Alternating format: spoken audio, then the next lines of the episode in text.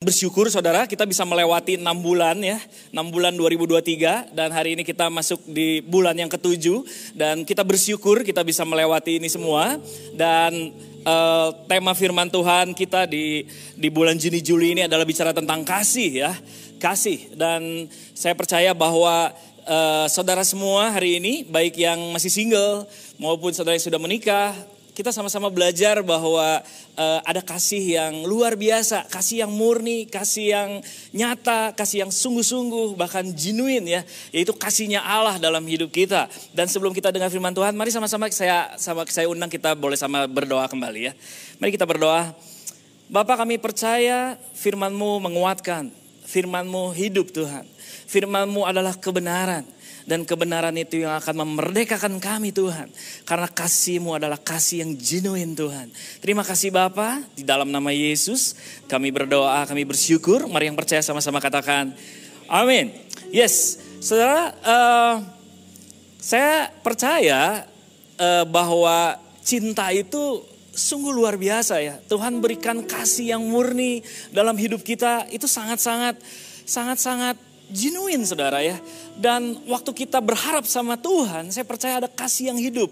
Dan saudara tahu ya bahwa lebih dari 60% saudara lagu yang digubah oleh orang-orang di seluruh dunia. Itu liriknya bicara tentang cinta ya. Mungkin saudara nggak sadar kalau saudara waktu PDKT saudara seneng hatinya ya dengerin lagu dan saudara 60% lirik itu tentang cinta yang digubah oleh orang lagu. Bahkan di surat kabar Inggris pun pernah menulis dalam sebuah discovery music ya. Di sana dikatakan bahwa deconstruction deconstructing the love song dikatakan bahwa ada 100 juta lagu recording yang sudah di recording adalah bertemakan tentang cinta. Dan cinta itu saudara suka, saudara senang, saudara bahagia, saudara happy karena memang ada unsur sesuatu, saudara terluka, itulah cinta saudara. Dan salah satu lagu yang sangat hits di tahun 73 ya, 1973 saya juga belum lahir, tapi ini lagu enak banget, nanti saudara bisa dengar sendiri ya. Judulnya adalah Tie a Yellow Ribbon Round the Old Oak Tree. Mungkin om-om tante ya yang tahun 73 nih mungkin masih ingat lagu ini. Lagu ini sangat-sangat sangat-sangat hits banget di Amerika saudara. Populer banget. Dan ini populer di tahun 1973. Kenapa saudara lagu ini bisa populer? Karena lagu ini itu diciptakan oleh Tony Orlando. Dia terinspirasi dari surat kabar New York Post tahun 1971, dua tahun sebelumnya. Menulis kisah nyata tentang seorang pria yang hidup di sebuah kota kecil di White Oak di Georgia, US. Pria ini menikahi seorang wanita yang cantik, baik. Sayangnya dia nggak pernah menghargai istrinya, Bapak Ibu. Dia tidak menjadi suami dan ayah yang baik. Dia sering mabuk-mabukan, pulang malam ya. Kerja juga nggak benar saudara. Bahkan dia mencuri uang istrinya di dalam kehidupannya. Nah suatu saat dia itu ditangkap polisi, dia menipu seseorang, akhirnya dijebloskanlah ke dalam penjara dan difonis sekitar 3 tahun sampai 4 tahun lah. Nah menjelang bebas, dia berkali-kali menulis surat ke istrinya dan tidak pernah dapat balasan. Tapi dia mengerti bahwa ya memang sudah terlambat sih ya, hidup saya ini percuma katanya. Tapi dia selalu mengakhiri suratnya dan menulis begini. Jika kamu masih mau aku kembali katanya kepadamu, please ikatkanlah sehelai pita kuning bagiku pada satu-satunya pohon ok tadi saudara yang ada di sana dan apabila aku lewat nanti ketika aku sudah bebas, uh, waktu tidak lihat pita kuning, it's okay, saya mengerti ya, nggak apa-apa. Saya nggak akan ganggu kamu, saya akan terus menuju kehidupan saya yang baru dan saya nggak akan lagi ganggu kehidupan istri dan anaknya. Nah waktu dia uh, naik bis, saudara, dia tiba menuju Miami, Florida. Dia melewati kampung halamannya di White Oak tersebut. Dia sangat gugup, sangat takut banget, keringet dingin, saudara. Kenapa? Karena Aduh takut banget ya. Tapi di situ karena satu bis itu dia mengerti, dia sudah cerita, dia sharing, singkat cerita, dia sharing bahwa itu yang terjadi sama dia ketika dia bebas empat tahun kemudian saudara. Dan hatinya berkobar-kobar, berdebar-debar waktu dia mendekati pusat kota White Oak tersebut. Dia nggak berani mengangkat kepalanya karena takut banget. Tapi you know saudara, akhirnya dia ngeliat juga si pohon itu. Dan air matanya menetes, air matanya menetes. Karena tidak dia tidak melihat sehelai pita kuning, Saudara. Dia tidak melihat sehelai pita kuning. Tapi dia melihat seratus helai pita-pita kuning yang bergantungan di pohon oak itu. Wow, seluruh pohon itu dipenuhi dengan pita kuning. Seperti panji-panji yang menyambut kedatangan sang suami, saudara. Ya. Dan wow, itulah kasih seorang istri yang sudah terluka, yang sudah tidak punya kesempatan sepertinya. Tapi itulah kasih seorang istri untuk sang suami yang memulihkan masa depannya dan mementangkan hari esok yang baru. Wow. Saudara, sesungguhnya kasih seperti itulah yang tadi saya katakan. Kasihnya Tuhan, genuine. Kasih yang seperti itulah yang Allah berikan untuk kita umatnya Bapak Ibu. Untuk memulihkan masa depan kita semua yang percaya katakan amin. Kenapa saudara? Karena cinta cinta adalah kesediaan. Kesediaan menaikkan seseorang di posisi terpenting dalam hidup kita tanpa syarat apa pun. Ya, cinta adalah kesediaan menaikkan seseorang di posisi terpenting dalam hidup kita tanpa syarat apa pun. Walau kita tersakiti, terkoyak, saudara, kita rela menerimanya kembali, saudara, karena kita mencintai. Bahkan kita rela membahagiakannya berapapun harganya. Nah saudara membangun keluarga itu bukan suatu hal yang mudah. Karena diperlukan pernikahan yang kuat atau strong marriage. Minggu lalu Pastor Arlen bagikan tentang healthy family saudara. Tapi healthy family itu dibuat kalau ada pernikahan yang kuat. Boleh sama-sama bilang pernikahan yang kuat. Begitupun banyak faktor saudara ya kita membangun pernikahan. Karena pernikahan yang hebat bukanlah saat pasangan sempurna bersatu saudara. Tapi itu adalah pasangan yang tidak sempurna, yang belajar menikmati setiap perbedaan kita. Nah hari ini kita lihat ada kasih yang genuine saudara. Rasul Paulus mengatakan di Kolose 3 ayat 14, dan di atas semuanya itu, di atas semuanya itu kebajikan, kehormatan, belas kasihan, kenakanlah kasih sebagai pengikat yang mempersatukan dan menyempurnakan. Kalau saudara baca di versi New International Version dikatakan and over all these virtues put on love which binds them all together in perfect unity. Yes, satu kata yang saya ambil di sini adalah kita sama-sama mengikat which bind them all together in perfect unity. Jadi kenakanlah kasih dan inilah pakaian dasar kita Saudara. Dan kenakanlah kasih yang mengikat yang mempersatukan suami istri tadi saudara. Dan saya kasih judul kobat saya pagi hari ini adalah perfect unity. Perfect unity. Atau kesatuan yang sempurna saudara. Kesatuan yang menyempurnakan. Yaitu kasih. Nah saudara pernikahan yang kuat. Itu memang harus diuji saudara. Pernikahan yang kuat itu saya percaya saudara yang menikah pasti engkau pernah mengalami yang namanya up and down ya dalam pernikahan ya. Dan waktu up and down itu terjadi, biasanya sering kali selalu adanya kebohongan-kebohongan yang sering membawa kehancuran cinta, membawa kehancuran rumah tangga, membawa kehancuran keintiman, saudara. Itulah kebohongan-kebohongan yang selalu ada. Tapi mari kebohongan-kebohongan itu dalam kita menjalani pernikahan, mari kita lawan dengan kebenaran. Boleh sama-sama bilang kebenaran. Yes, karena Yesus adalah kebenaran. Dan the truth will set you free. Nah hari ini kita belajar untuk mengenakan kasih sebagai tadi perfect unity yang mengikat saudara. Kesatuan yang sempurna untuk kita bisa melawan setiap kebohongan-kebohongan di dalam rumah tangga, di dalam pernikahan. Mungkin buat yang single, saudara bisa menjadi pembelajaran hari ini. Bahwa banyak sekali kebohongan-kebohongan yang selalu ada di dalam kita masuk dalam sebuah relationship ataupun di dalam pernikahan. Dan hari ini mari kita sama-sama kita mau lawan saudara dengan kebenaran itu. Nah kebohongan apa saja saudara kita belajar di sini. Kebohongan apa saja yang harus kita ikat untuk kita ikat dengan kasih saudara ya sehingga kesatuan yang menyempurnakan itu. Yang pertama adalah, kebohongan yang pertama adalah pernikahan selalu 50-50. 50-50 saudara. Saudara yang mau menikah, waktu, saya ingat ya, waktu saya mau menikah ataupun saudara yang mau menikah, umumnya nih umumnya ya, pria. Pria kalau menikahi wanita, mereka berharap tidak akan berubah. Kalau pria mah pengennya nggak berubah lah. Gue gini aja pokoknya. Seumur hidup gue begini aja. Nah seperti itu. Tapi wanita kalau menikah dengan pria berharap mereka akan berubah. Waktu saya awal nikah 2002 saudara sama istri saya. Saya selalu berharap tuh saya akan berubah. Saya begini aja. Tapi istri saya waktu dia mau menikah sama saya, dia selalu berharap, wow bisa berubah pernikahan yang happy dan sebagainya. Wow, kalau saya enggak, karena saya punya punya pemikiran tadi, ah menikah mah 50-50 aja lah. Ya, cukup yang awalnya attract, menarik, menjadi lawan, attack saudara, menyerang, hati-hati, ya, attack. Dan saya kasih tahu uh, rumusnya saudara. Ini rumus yang saya pakai dulu lagi pertama, tapi saya udah tobat. Cuma saya kasih tahu nih, sering kali dalam pernikahan selalu ada begini. Usaha yang setengah-setengah hati saudara. Ditambah komitmen yang setengah hati. Maka saudara akan kecewa sepenuh hati. Saya selalu begini saudara, dulu ya. Saya selalu usaha, ah udahlah, gue ah, gue kasih separuh aja lah.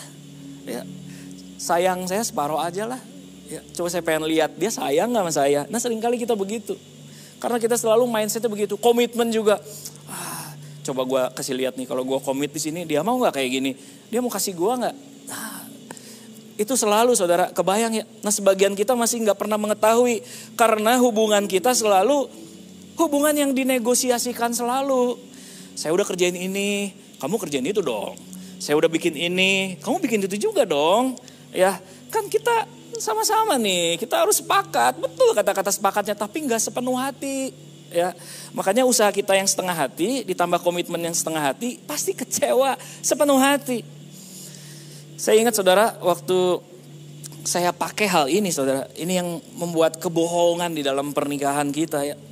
Jadi saya nikah 20 20 tahun yang lalu lah ya, 2002, 21 tahun yang lalu saudara. Dan saya bilang begini sama istri saya, e, ada fotonya nih saudara ya. Ini waktu anak saya baru baru lahir. Ya, ini si Marvin nih, Marvin baru lahir. Dan sepertinya foto ini kayaknya seneng gitu ya.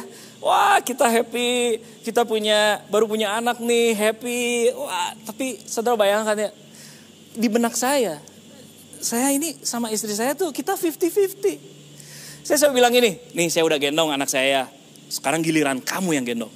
Nanti dia yang gendong, makanya difoto. Kayaknya seneng, ketawa. Kita kan begitu ya. Selfie, seneng nih sekarang yang baru punya anak. Tapi saya selalu begini, 50-50. Nanti nyusuin ya, nyusuin, nanti gantian. Nanti istri saya bilang gini, nih nih, saya udah tiga jam loh nyusuin, gantian. Giliran kamu sekarang. Oh iya, iya oke oke. Saya gantian, nyusuin. 50-50 saudara. Saya selalu mikirnya begitu.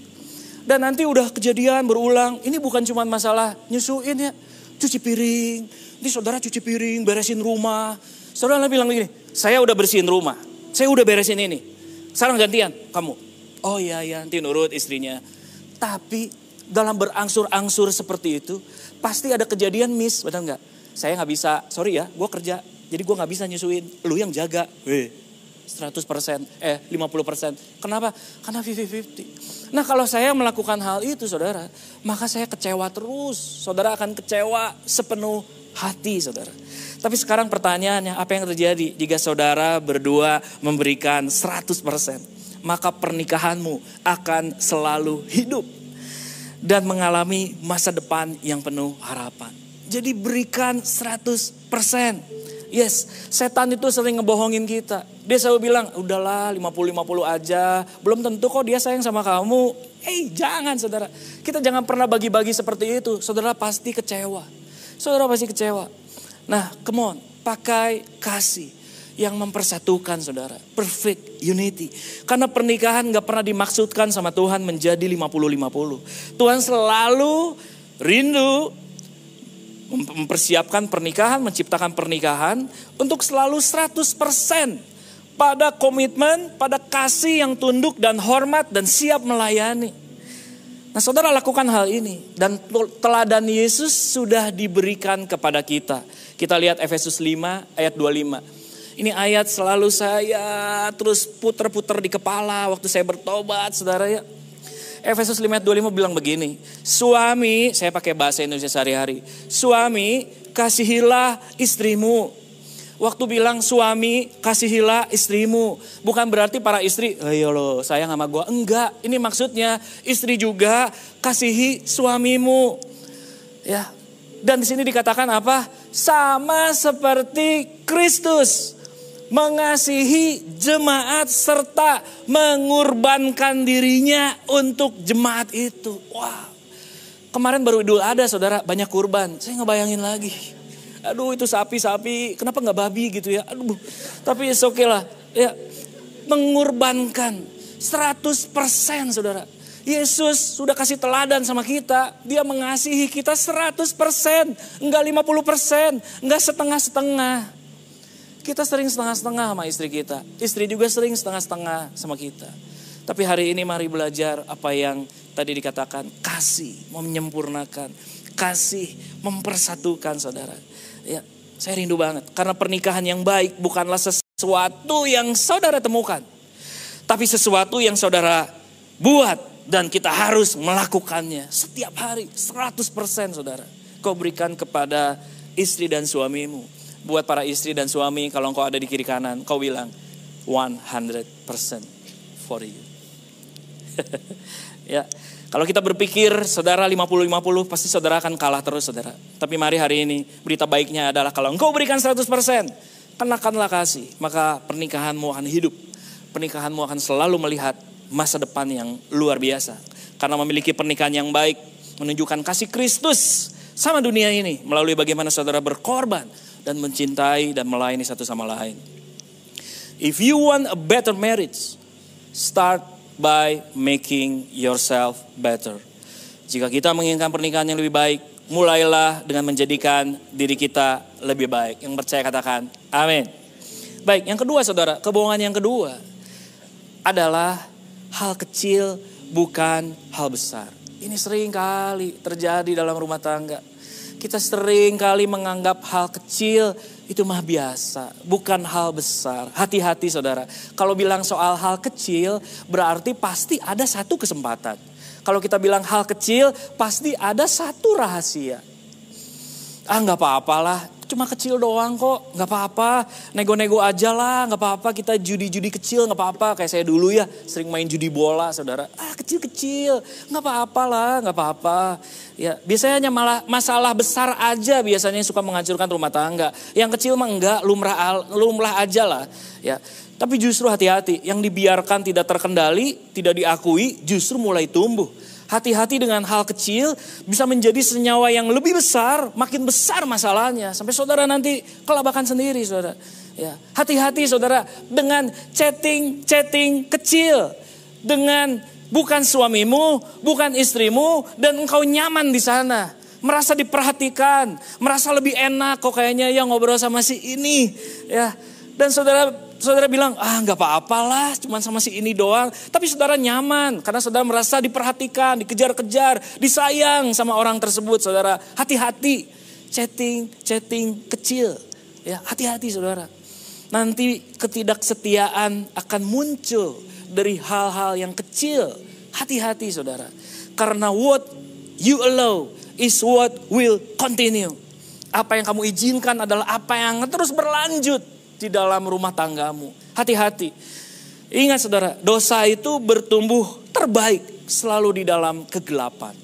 Di dalam hal-hal yang gak kelihatan. Hal-hal kecil yang kita enggak kita anggap hal-hal kecil itu saudara. Bahkan dosa-dosa kecil yang kita nggak pernah mengaku. Ya, nanti bisa menjadi dosa yang rumit saudara. Dan banyaknya kita menyalahkan hilangnya pernikahan itu karena dari big problem. Padahal big problem tersebut start dari little things hal kecil saudara. Yang harusnya bisa diselesaikan. Hati-hati. Iblis selalu bohongin kita. Dia selalu bilang, cuman sedikit kok, kecil lah itu mah. Gak ketahuan kok sama suamimu. Gak ketahuan lah sama istri kamu. Ya dikit aja, dimaklum aja gak apa-apalah. Nah sering kita begitu. Tapi hari ini mari kita lawan saudara. Pakai kasih tadi yang mengikat perfect unity. Kesatuan yang menjemurnakan saudara ya. Pernikahan kita itu merupakan mozaik. Seperti mozaik yang saudara bangun dengan pasanganmu. Jutaan momen kecil yang terbentuk kisah cinta kita. Saya 21 tahun sama istri, momen-momen kecil, hal-hal kecil. Pernikahan pernikahan di awal tahun, dua tahun pertama, tiga tahun pertama, waduh kayaknya kayak neraka saudara. Karena banyak hal-hal kecil yang gak pernah saya omongin. Gak pernah saya ceritain. Ya, bahkan istri saya bilang, ngomong atau kamu teh, bilang, kamu teh punya mulut, ngomong, saya ini istri kamu. Tapi saya nggak ngomong seribu bahasa, diam aja. Kenapa? Karena hal, kecil tadi. Saya bilang, ah nggak apa-apa lah, nggak apa-apa. 21 tahun saudara, Nah hari ini saya percaya saudara yang lebih lagi, mungkin saudara udah 30 tahun menikah, bahkan 50 men tahun menikah, yes good banget. Tapi jangan hilangkan hal-hal kecil. Saudara yang baru mulai menikah, ayo pakai hal-hal kecil untuk saudara sadar. Ya, jangan saudara mainkan hal-hal kecil ini untuk saudara tutupi. Kidung Agung 2 ayat 15 berkata, Tangkaplah bagi kami rubah-rubah itu rubah-rubah yang kecil yang merusak kebun-kebun anggur. Kebun-kebun anggur kami yang sedang berbunga. Raja Salomo waktu dia membangun rumah tangganya, dia mengibaratkan rumah tangganya itu seperti kebun-kebun anggur kami yang sedang berbunga. Artinya saudara sedang senang-senang, saudara ya. Senang happy di sana. Saudara sedang membangunnya. Tapi di sana ada rubah-rubah kecil. Nah rubah-rubah kecil ini adalah hal-hal kecil. Termasuk dosa-dosa kecil. Dosa-dosa rahasia sia dosa-dosa yang gak pernah diakui, keinginan-keinginan yang gak pernah dikendalikan, saudara, hawa nafsu kecil, pemikiran liar, kalau kata Pastor Arlen selalu bilang sama saya, pemikiran kamu liar. Oh iya, maaf Pastor Arlen, saya suka bilang begitu. Ya, Pemikiran liar saudara. Terus kamu bilang, ah nggak apa-apalah. Kayak gitu mah kecil nggak apa-apa. Dosa kecil. Bahkan kita sering bilang sama dosa, ah tenanglah saya bisa ngomong kok sama suami saya. Saya bisa ngomong kok sama istri saya. Udahlah hal-hal begitu mah lumrah. Dosa-dosa begitu mah nggak apa-apalah. Nah kita sering begitu saudara. Ingat, dosa itu bukan di manage, bukan diatur saudara. Tapi dosa itu harus diakui. Ini yang Tuhan mau. Dosa itu harus diakui dan kita harus bertobat. Ya, kita harus mengaku, saling mengaku dosa, Saudara. Jadi bukan diatur. Dan waktu terbaik untuk memperbaiki pernikahanmu adalah now, sekarang Saudara, bukan besok. Ya, bertobatnya sekarang karena buah pertobatannya hari ini, Saudara. Yakobus 5 ayat 16 berkata, karena itu, hendaklah kamu saling mengaku dosamu dan saling mendoakan supaya kamu sembuh Doa orang yang benar, bila dengan yakin didoakan, sangat besar kuasanya yang percaya katakan amin. Nah saya selalu merenungkan kata-kata ini saudara. Karena itu hendaklah kamu saling mengaku dosamu. Dua orang saudara, dua orang suami istri saling mengaku dosamu. Hal-hal kecil tadi ayo beresin. Beresin. Lebih enak beresin di awal daripada udah besar, saudara. Saudara nggak mau mengaku, tapi firman Tuhan bilang, ayo mengaku dosamu. Sama siapa? Sama suamimu, sama istrimu. Ya, bahkan ketika engkau berdoa, engkau pulih, engkau menjadi benar. Karena di dalam Kristus waktu engkau mengaku, engkau diampuni dosanya. Dan waktu engkau yakin berdoa, maka sangat besar kuasanya. Ya, come on saudara, saling mendoakan. Lebih mudah untuk kita menemukan rubah-rubah kecil berdua daripada sendiri. Ya, rubah-rubah kecil itu perlu sekali kita temukan saudara. Ya, kalau saudara lihat rubah-rubah kecil tadi ada ya mungkin fotonya ya rubah ya. Rubah-rubah kecil itu kecil tapi ya sepertinya bagus saudara ya. Nah rubah tuh seperti ini saudara. Nah ini banyak banget di dalam rumah tangga kita. Dan itu kecil-kecil dosa-dosa kecil yang merusak kebun anggur. Ya, kata Raja Salomo. Jadi mari hari ini saudara, waktu kita mau mengaku, kita mau saling memaafkan, mungkin sakit hati saudara. Tapi daripada kita rumit, daripada kita nggak mau pulih, bahkan kita mau temukan sama-sama rubah-rubah kecil ini bersama-sama. Saya 21 tahun saudara, terus sampai hari ini pun kita terus berjalan untuk terus menemukan rubah-rubah kecil di dalam pernikahan kita. Supaya apa? Supaya saudara diberkati. Supaya saudara mengalami breakthrough. Supaya saudara mengalami kasih Tuhan yang nyata. Ya, karena waktu kita mau mengaku sama-sama suami istri mendoakan, saling memaafkan dan kita minta pertolongan yang jelas. Inilah kasih yang genuine, kasih yang mempersatukan. Inilah kasih yang menyempurnakan, perfect unity. Karena ekspresi cinta kita itu adalah murah hati, Saudara. Mari berikan uh, hal-hal ini kasih kenakan kasih untuk yang kedua ini saudara. Untuk saudara bisa menutupi kebohongan bahwa hal-hal kecil itu bukan hal-hal yang besar. Yang ketiga saudara. Yang ketiga adalah bertingkat. Waktu di awal yang pertama kita tadi uh, apa yang pertama tadi kita uh, pernikahan selalu kita kasih 50-50 no mari berikan 100% yang kedua mari lawan hal kecil bahwa hal kecil itu bukan hal yang besar kita lawan kebohongan itu. Nah saudara, yang ketiga ini adalah tingkatan yang paling akhir. di mana sering kali waktu masalah itu udah besar. Waktu saudara semakin nggak mau memberi 100% untuk pasanganmu. Kita sering bilang yang ketiga ini adalah sudah tidak ada harapan. Ini adalah kebohongan-kebohongan iblis yang selalu uh, bicara di telinga kita. Karena waktu kita mengakui sakit saudara di dalam rumah tangga kita. Bahkan beberapa kita sering mungkin mengalami hal ini. Saudara mengalami ketidaksetiaan mungkin ya. Saudara mengalami pengkhianatan terus menerus. Saudara mungkin mengalami penderitaan, kekerasan fisik juga saudara ya. Dan saudara trauma untuk menghadapi ini. Tapi mari hari ini saudara, sering kali kita dibohongin sama iblis. Selalu iblis berkata, sudah tidak ada harapan. Kenapa saudara? Iya, karena memang gak pernah ada waktu yang tepat untuk mengerjakan pernikahan. Jadi mari, karena nggak ada waktu yang tepat mengerjakan pernikahan, saudara harus lawan kebohongan bahwa sudah tidak ada harapan. Saudara kenakan kasih, perfect unity, kasih yang mengikat, kesatuan yang menyempurnakan. Karena waktu kita menyerahkan suami istri sama Tuhan, maka Tuhan selalu bekerja melalui dua pribadi, yaitu suami istri yang menjadi satu. Karena selalu ada harapan di dalam Tuhan, saudara. Kalau kita mikir udah berat banget pernikahan kita. Come on. Kenakan kasih. Masih ada harapan. Karena ada bagiannya Tuhan. Matius 19 ayat 26 berkata. Yesus memandang mereka dan berkata. Bagi manusia hal ini tidak mungkin. Bagi manusia hal ini tidak mungkin. Bagi kita saudara, pernikahan kita kayaknya nggak ada harapan. Tapi itu bagi manusia tidak mungkin. Tetapi yang menyegarkan hati adalah, tetapi bagi Allah segala sesuatu mungkin. Yang percaya katakan amin.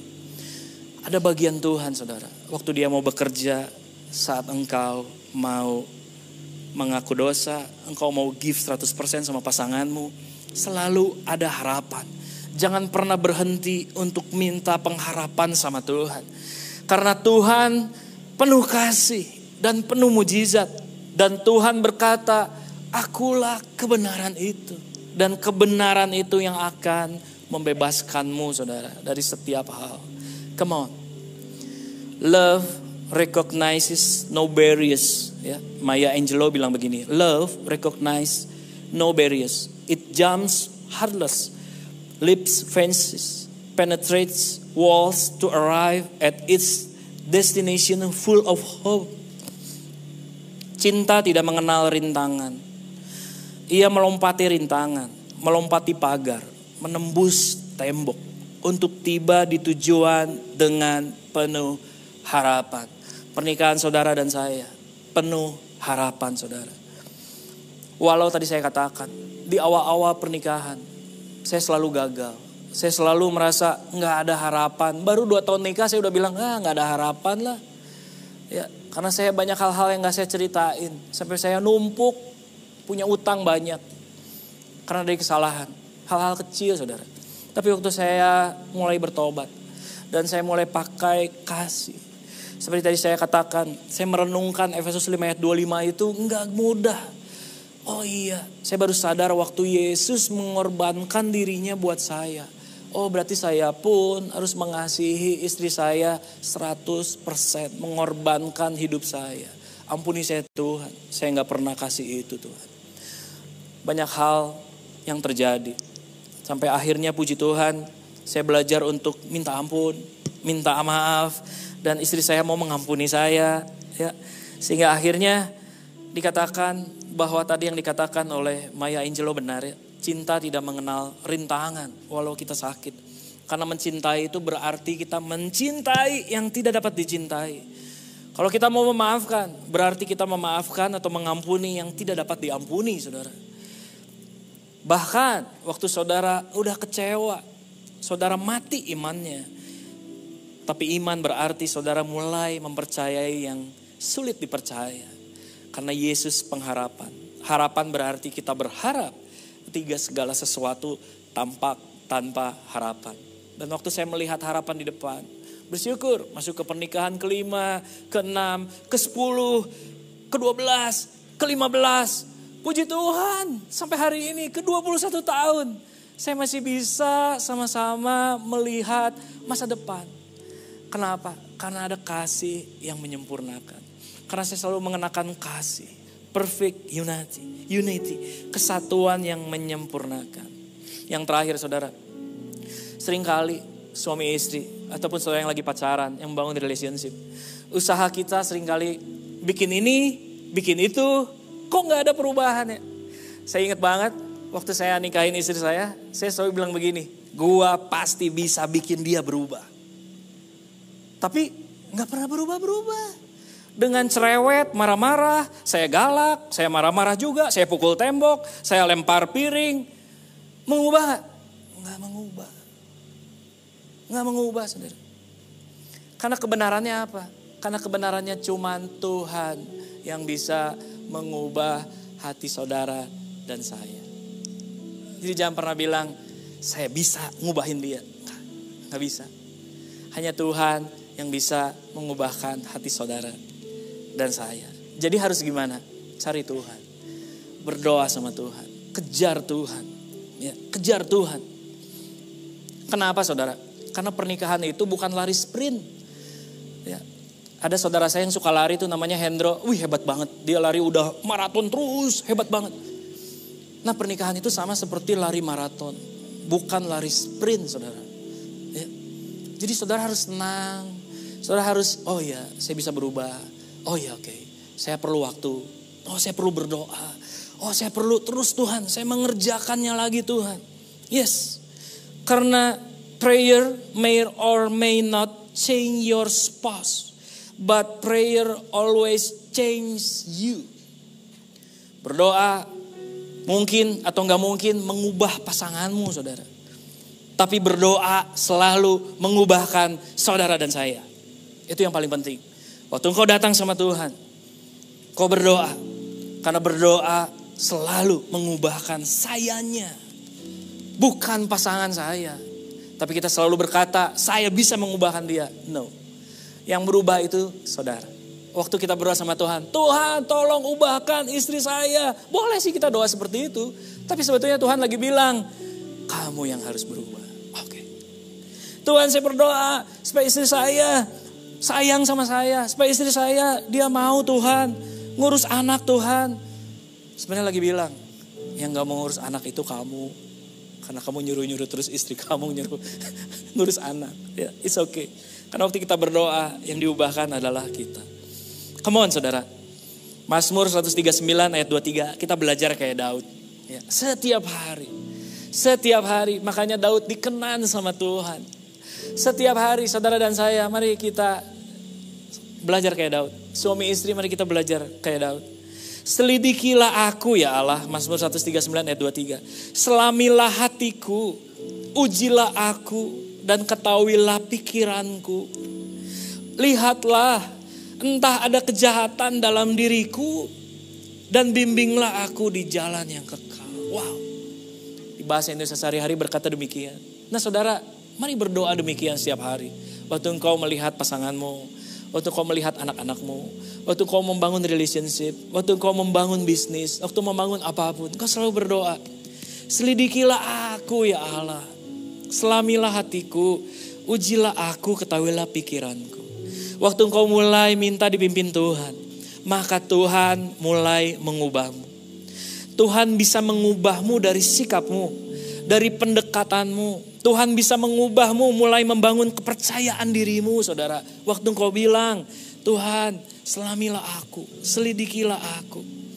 Besok-besok kamu nggak akan mentolerir lagi untuk ngomong kasar sama istrimu. Besok-besok kau tidak akan mentolerir lagi untuk ngomong kasar sama suamimu. Karena kau minta tolong sama Tuhan. Dia yang akan mengubahkanmu. Sikap kasarmu dan bersabar membuat batasan yang sehat saudara. Karena Tuhan mengubahkan kita. Yang tadinya kamu mulai nggak perhatian, Tuhan ubahkan kembali kamu menjadi perhatian lagi. Kau sayang lagi. Engkau ingat lagi kebaikan-kebaikan pasanganmu. Sehingga hatimu berubah. Karena kita minta sama Tuhan. Ya. Jika engkau terluka, Allah juga akan menyembuhkan hatimu. Kau Allah akan menyembuhkan lukamu.